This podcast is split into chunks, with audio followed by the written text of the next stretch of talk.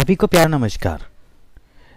आज आपके बीच में ग्यारहवीं कक्षा का एकाकी स्वामित्व नामक टॉपिक को लेकर हाजिर हुए हैं, जो कि बिज़नेस स्टडी के अंदर बहुत ही महत्वपूर्ण टॉपिक है, जो आगे आने वाले जितने भी चैप्टर्स आएँगे, उनमें भी आपको समझने में सहायता करेगा। तो ज़्यादा समय ना लेते हुए एक रिवीजन क्लास के रूप में आप इसको समझ सकते हैं, सुन सकते हैं, देख सकते हैं। चलिए शुरू करते हैं। तो चलिए शुरू कर लेते हैं अपना आज का टॉपिक व्यवसायिक संगठनों के प्रारूप, जिसमें आज हम एकाकी स्वामित्व यानी कि सोलो प्रोपराइटर के ऊपर चर्चा करने वाले हैं। लेकिन उससे पहले हम जान लेते हैं कि व्यवसायिक संगठनों के प्रारूप का क्या अर्थ होता है और उसमें क्या क्या चीज़ें आती हैं। आगे आने वाले टॉपिक जो है, वो इन्हीं पर ही जो है, वो आधारित रहेंगे। उनमें पहला टॉपिक एकाकी स्वामित्व जो आज हम उठाएँगे। चलिए। टॉपिक द टॉपिक आगे बढ़ाते हैं। सबसे पहले जान लेते हैं कि आज हम क्या सीखने वाले हैं। आज हम सीखेंगे व्यावसायिक संगठन के प्रारूप का अर्थ और उसकी परिभाषाएँ। व्यावसायिक संगठन के विभिन्न स्वरूप क्या क्या हो सकते हैं, उनके बारे में भी आज हम चर्चा करेंगे। व्यवसायी एकाकी स्वामित्व का अर्थ और उसकी विशेषताएँ आज हम समझेंगे, जो मेन इस चैप्टर का जो मेन पार्ट है। और एकाकी स्वामित्व के लाभ और हानियाँ, यानी कि सीमाओं के ऊपर आज हम चर्चा करने वाले चलिए, सबसे पहले व्यवसायिक संगठन के प्रारूप के अर्थ को हम समझते हैं।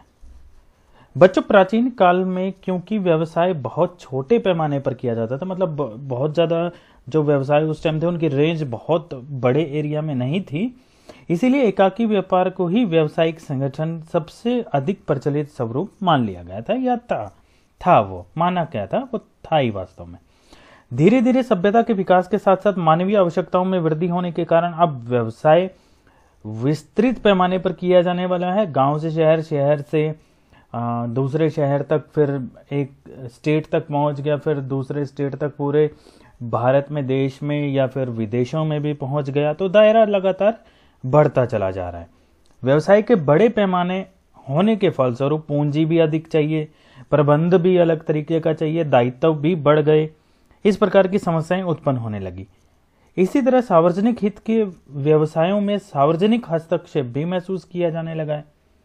इन सभी समस्याओं के समाधान के लिए व्यवसायिक संगठनों के विभिन्न प्रारूपों का जन्म हुआ। तो क्या मतलब हुआ इसका? व्यवसायिक संगठन का स्वरूप इसके बाहरी अस्तित्व का निर्धारण करता है तथा अन्य पक्षकार इसके अस्तित्व को देखकर इसकी पहचान करते हैं। व्यवसायिक संगठन के स्वरूपों का संबंध व्यवसाय के स्वामित्व के साथ होता है ओनरशिप के साथ होता है। पूर्ण रूप से या अधिकतर अधिकार किसके पास में है? तथा स्वामित्व एक वैधानिक धारणा है, जो व्यवसाय के स्वामियों के अधिकार और दायित्व को निर्धारित करती है। कहीं ना कहीं कानूनों के रूप में हम बंधे हुए हैं। स्वामित्व के विभिन्न प्रारूपों के साथ साथ स्वामियों के अधिकार और दायित्व भी बदलते रहते हैं। जैसे स्वरूप बदलेगा, वैसे ही दायित्व जो है वो अधिकार भी बदल जाएँगे। लेकिन वास्तव में व्यावसायिक संगठन के स्वरूप में वे वैधानिक स्वरूप हैं, जिनके अनुसार व्यवसाय संगठित होते हैं, जुड़े हुए होते हैं, इकट्ठे होते हैं, तथा अपना कारोबार चलाते हैं। अतः व्यवसायिक संगठन के वैधानिक स्वरूप को ही व्यवसायिक संगठन का स्वरूप कहा जा सकता है, कानूनी रूप से। किस प्रकार से जो है वह व्यवसाय डेवलप होता है, उसको हम व्यवसायी संगठन का स्वरूप कह सकते हैं। इस संबंध में यह कथन महत्वपूर्ण है कि व्यवसायिक संगठन का स्वरूप इसके बाहरी अस्तित्व का निर्धारण करता है। वह अन्य पक्षकार इसके अस्तित्व को देखकर इसकी पहचान कर लेते हैं। तो ये इसका मोटा मोटा सा अर्थ हो गया कि जैसा इसका अस्तित्व होगा, वैसी ही इसकी पहचान जो है वो बाकी सभी लोग कर लेते हैं। आगे थोड़ा सा और डिटेल में इसको पढ़ते हैं। व्यवसायिक संगठन के प्रारूप हम जान लेते हैं कि किस प्रकार के होते हैं। आप एक डायग्राम देख रहे हैं। उस डायग्राम को पढ़ने से पहले स्वामित्व के आधार पर व्यवसायिक संगठन अनेक प्रकार के हो सकते हैं, जैसा कि आप डायग्राम में देख रहे हैं। किसी व्यवसाय को केवल एक ही व्यक्ति चलाता है तो कई अन्य व्यक्तियों को अनेक व्यक्ति मिलकर कई अनेक व्यवसायों को अनेक व्यक्ति मिलकर साझेदारी के रूप में भी चलाते हैं। तथा कुछ व्यवसाय संयुक्त पूंजी कंपनियों के द्वारा चलाए जाते हैं। ये सभी जो छोटी छोटी चीज़ें आ रही है, ये आगे आने वाले चैप्टर्स में हम डिटेल में पढ़ेंगे। इतना ही नहीं, कुछ व्यवसाय निजी क्षेत्र में चलाए जाते हैं तो कुछ सार्वजनिक क्षेत्र में चलाए जाते हैं। ये भी डिटेल में आगे आने वाले चैप्टर्स में आएगा पूरा का पूरा। कुछ अन्य व्यवसायों को निजी व सार्वजनिक क्षेत्र में मिश्रित रूप से चलाया जाता है। डायग्राम में आप देख पा रहे होंगे कि व्यवसायी संगठन के स्वरूप को हमने तीन हिस्सों में डिवाइड किया है। पहला प्राइवेट सेक्टर, दूसरा पब्लिक सेक्टर और तीसरा ज्वाइंट सेक्टर। निजी क्षेत्र का जो है, प्राइवेट सेक्टर का जो है, उसमें आ जाते हैं हमारे गैर निगमित और निगमित। गैर निगमित में क्या आ जाते हैं? एकल स्वामित्व जिसको आज हम पढ़ेंगे। संयुक्त हिंदू परिवार, जो इससे अगले वाला चैप्टर है। फिर साझेदारी और फिर संयुक्त साथ, ये सारे के सारे हमारे गैर निगमित में आ जाते हैं। निगमित में क्या आ जाते हैं हमारे? संयुक्त पूंजी कंपनियाँ आ जाती हैं ज्वाइंट स्टॉक कंपनीज़ और सहकारी उपक्रम कोऑपरेटिव एंटरप्राइजेस ये सभी के सभी हम इलेवेंथ क्लास के व्यवसाय अध्ययन के अंदर पढ़ेंगे। फिर सार्वजनिक क्षेत्र की अगर हम बात कर लें, और साथ में मिश्रित क्षेत्र की हम बात कर लें तो इस प्रकार की जो है वो सभी के सभी, ये जितने भी आपको डायग्राम में दिख रहे हैं, ये सभी आने वाले चैप्टर्स में हम कवर करने वाले हैं। आगे बढ़ते हैं।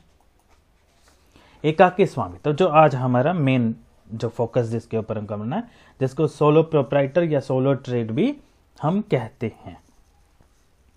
डेफिनेशन पढ़ता हूँ पहले, फिर इसके अर्थ को समझते हैं। मिस्टर शुबिन क्या कह रहे हैं? एकल स्वामित्व वाले व्यवसाय के अंतर्गत एक ही व्यक्ति व्यवसाय का संगठन करता है, वही उसका स्वामी होता है और वह अपने स्वयं के नाम से व्यवसाय का संचालन करता है। मतलब मुख्य रूप से एक व्यक्ति है जिसके ऊपर जो है वो व्यवसाय का सफल होना जो है वो टिका हुआ है। वो संगठन भी वही कर रहा है, उसका स्वामी भी वही है और उसी के नाम से जो है वो व्यवसाय चल रहा है। एकाकी व्यापार व्यवसायिक संगठन का सबसे पुराना स्वरूप है क्योंकि उस समय छोटे पैमाने पर व्यापार किया जाता था। वर्तमान समय में जितने भी व्यवसायिक संगठनों के स्वरूप हैं, वे सभी इस व्यवस्था के ही विकसित रूप हैं। केवल भारत में नहीं, बल्कि विदेशों में भी इसका प्रचलन मिलता है। समय के साथ साथ मनुष्य की आवश्यकता बढ़ी, सभ्यता का विकास हुआ, तथा व्यवसायिक संगठन के स्वरूप में भी परिवर्तन हुआ। धीरे धीरे एकाकी स्वरूप सामूहिक स्वरूप में बदल गया। जिसे साझेदारी या फिर कंपनी के नाम से पुकारा जाने लगा। परंतु एकाकी व्यापार अपने गुणों और विशेषताओं के कारण आज भी अपना वजूद बनाए हुए है और सर्वश्रेष्ठ सर्वश्रेष्ठ व्यवसायिक संगठन माना जाता है। एकाकी व्यापार व्यवसायिक संगठन का वह स्वरूप है जिसको एक व्यक्ति स्थापित करता है। वह स्वयं ही आवश्यक पूंजी लगाता है। अपने चातुर्य का प्रयोग करते हुए मतलब अपनी चतुराइयों का प्रयोग करते हुए प्रबंध और संचालन भी करता है और लाभ व हानि का स्वयं ही अधिकारी होता है। ऐसे व्यवसायी को एकाकी व्यापार कहते हैं तथा ऐसे व्यवसाय को जो व्यवसाय चला रहा है, उसको एक, एकाकी व्यापारी कहेंगे और व्यवसाय को एकाकी व्यापार कहेंगे। सोलो ट्रेडर और सोलो ट्रेड।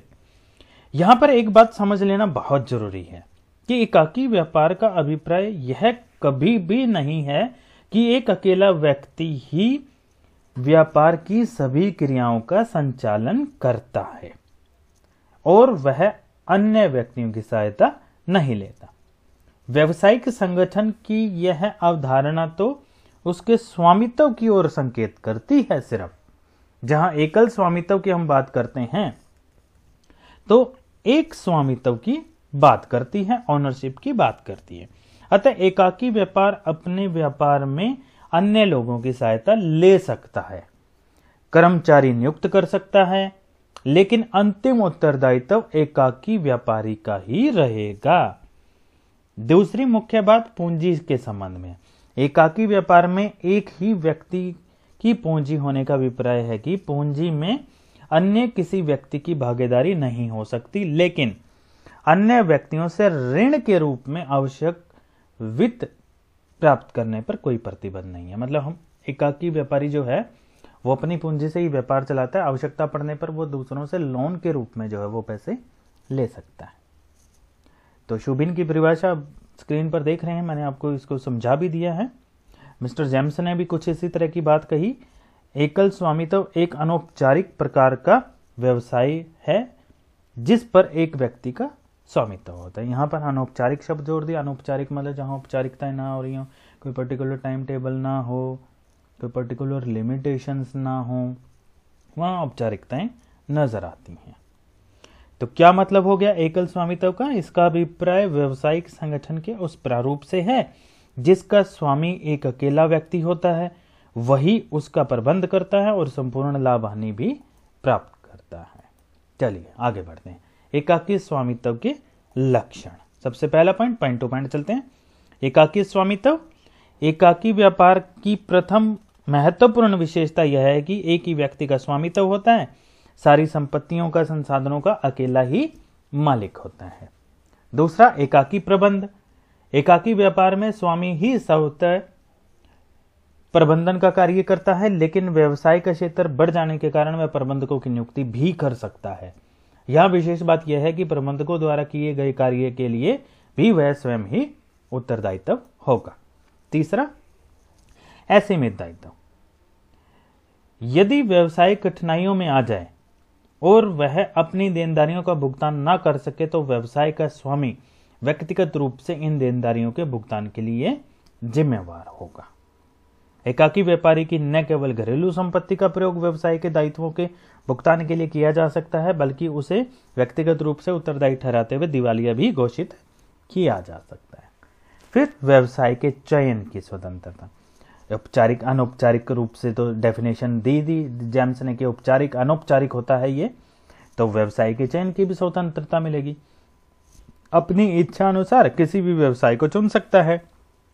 व्यवसाय के लिए अन्य स्वरूपों में अन्य लोगों की राय से ही व्यवसाय का चयन संभव है। इस प्रकार अन्य लोगों के दबाव न होने के कारण वह अपनी रुचि के अनुसार व्यवसाय का चुनाव कर सकता है और भविष्य में आवश्यकता पड़ने पर बिना किसी कठिनाई के उसमें परिवर्तन भी कर सकता है। फिर गोपनीयता। जब अकेला ही व्यवसाय चलाने वाला होगा तो गोपनीयता का गुण तो उसमें विद्यमान ही उसी के मन में रहेंगी, जो भी बातें होंगी, भविष्य से जुड़ी हुई तो उसका कोई गलत फ़ायदा नहीं उठा सकता। फिर पृथक वैधानिक अस्तित्व। व्यवसायिक संगठन में प्रारूप में व्यवसाय व व्यवसायी में कोई अंतर नहीं समझा जाता, ये अब तक हम जान चुके हैं। अर्थात व्यवसाय का व्यवसायी से कोई अलग वैधानिक अस्तित्व नहीं होता है।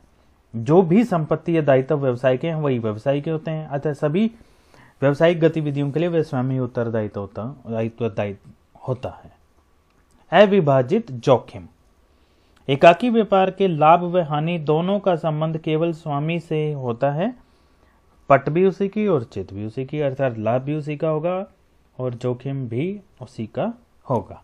ही gains all and risk all और कुछ विशेष व्यवसायों के लिए उपयुक्त होता है एकाकी व्यापार, जैसे कि मिष्टान हो गया, सिलाई का कार्य हो गया, बेकरी इत्यादि हो गई, ब्यूटी पार्लर्स हो गए, कृषि इत्यादि हो गए, यहाँ पर जो है एकाकी स्वामित्व वाले व्यवसाय जो है वो काफ़ी बढ़िया तरीके से फलते फूलते हैं।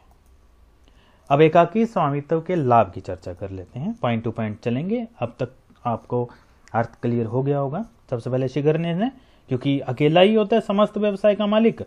तो किसी के परामर्श की आवश्यकता नहीं होती है तो जल्दी से जल्दी ले लेता है, जिससे व्यवसाय को लाभ पहुँचता है। गोपनीयता का लाभ होता है। अकेला व्यक्ति है किसी के साथ बातें शेयर नहीं करनी होती उसको। जिस भी क्षेत्र में उसको व्यवसाय बढ़ाना होता है, उसका विचार विमर्श किसी और से करता नहीं है, उसी के मन में रहती हैं चीज़ें तो प्रतियोगियों को उसकी खबर नहीं लग पाती। फिर अगला आ जाता है हमारा प्रत्यक्ष प्रेरणा। एकाकी, जिसको डायरेक्ट मोटिवेशन कहते हैं, एक इनडायरेक्ट होती है जो बाहरी रूप से हमें प्रेरणा मिलती है डायरेक्ट वो होती है जो हमें आंतरिक रूप से जो हमें मिलती है। तो बाहरी रूप से आवश्यकता उसको पड़ती नहीं है, वो स्वयं ही प्रेरित होता रहता है, जिसका लाभ यही होता है कि सारा उसी की झोली में आएगा सारा लाभ उसी को होगा। यही चीज़ें जो हम उसको और ज़्यादा मेहनत करने के लिए प्रोत्साहित करती रहती हैं। फिर व्यक्तिगत नियंत्रण की अगर हम बात करें तो व्यवसाय का अकेला स्वामी सर्वोसर्वी होने के कारण व्यापार पर पूर्ण नियंत्रण उसी का होता है।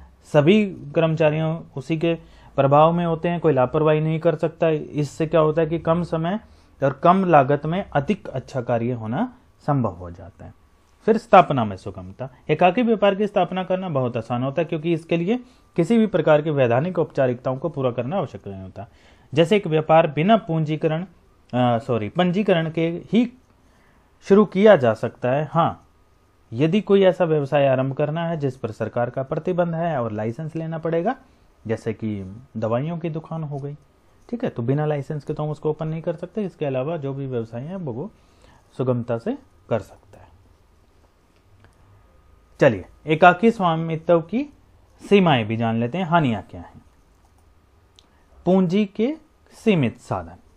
एकाकी व्यापार में वित्तीय साधन, व्यवसायी की अपनी स्वयं की पूंजी या उसकी रुपया उधार लेने की क्षमता तक ही सीमित होता है। एक अकेला व्यक्ति, उसके पास ये दोनों साधन प्राय इतनी मात्रा में नहीं हो सकते कि वह अपने व्यापार का पैमाना बढ़ाकर बड़े पैमाने के व्यापार का लाभ उठा सके। तो सीमित साधन होते हैं पूंजी के।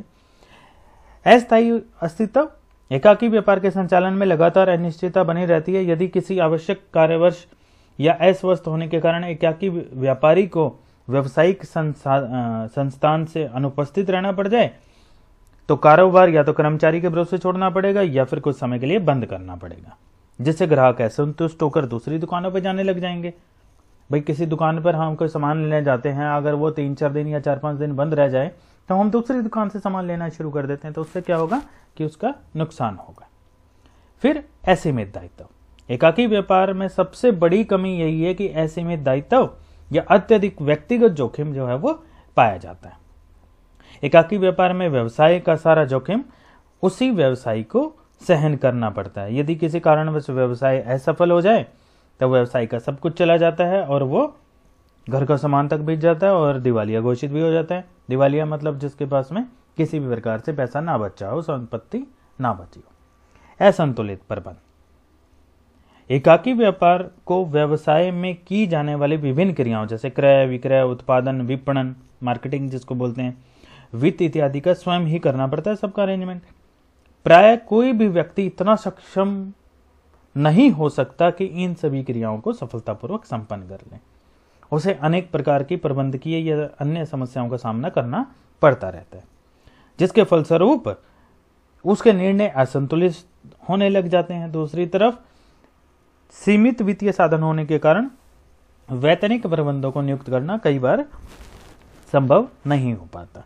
अतः व्यवसायिक संगठन का यह प्रारूप प्राय प्रबंध विशेषज्ञों की सेवाओं के लाभ प्राप्त करने से वंचित रह जाता है। तो उपरोक्त सभी जो सीमाएँ हमने पढ़ी, पूंजी का सीमित साधन स्थायी अस्तित्व, असीमित दायित्व और असंतुलित प्रबंध, एकाकी व्यापार की विकास में हमेशा बाधा बनकर खड़े रहते हैं। लेकिन इन सभी बाधाओं को जो है, होने के बावजूद भी एकाकी व्यवहार के महत्व को हम कम नहीं आंक सकते।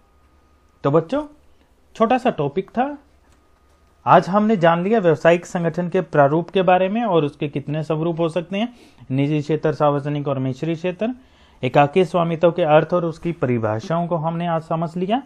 एकाकी व्यवसाय, जो स्वामित्व वाले जो व्यवसाय होते हैं इनकी विशेषताएँ, उनके लाभों के ऊपर चर्चा की और आज हमने सीमाओं के ऊपर भी चर्चा की। तो उम्मीद करता हूँ बच्चों, आप सब टॉपिक को समझ गए होंगे।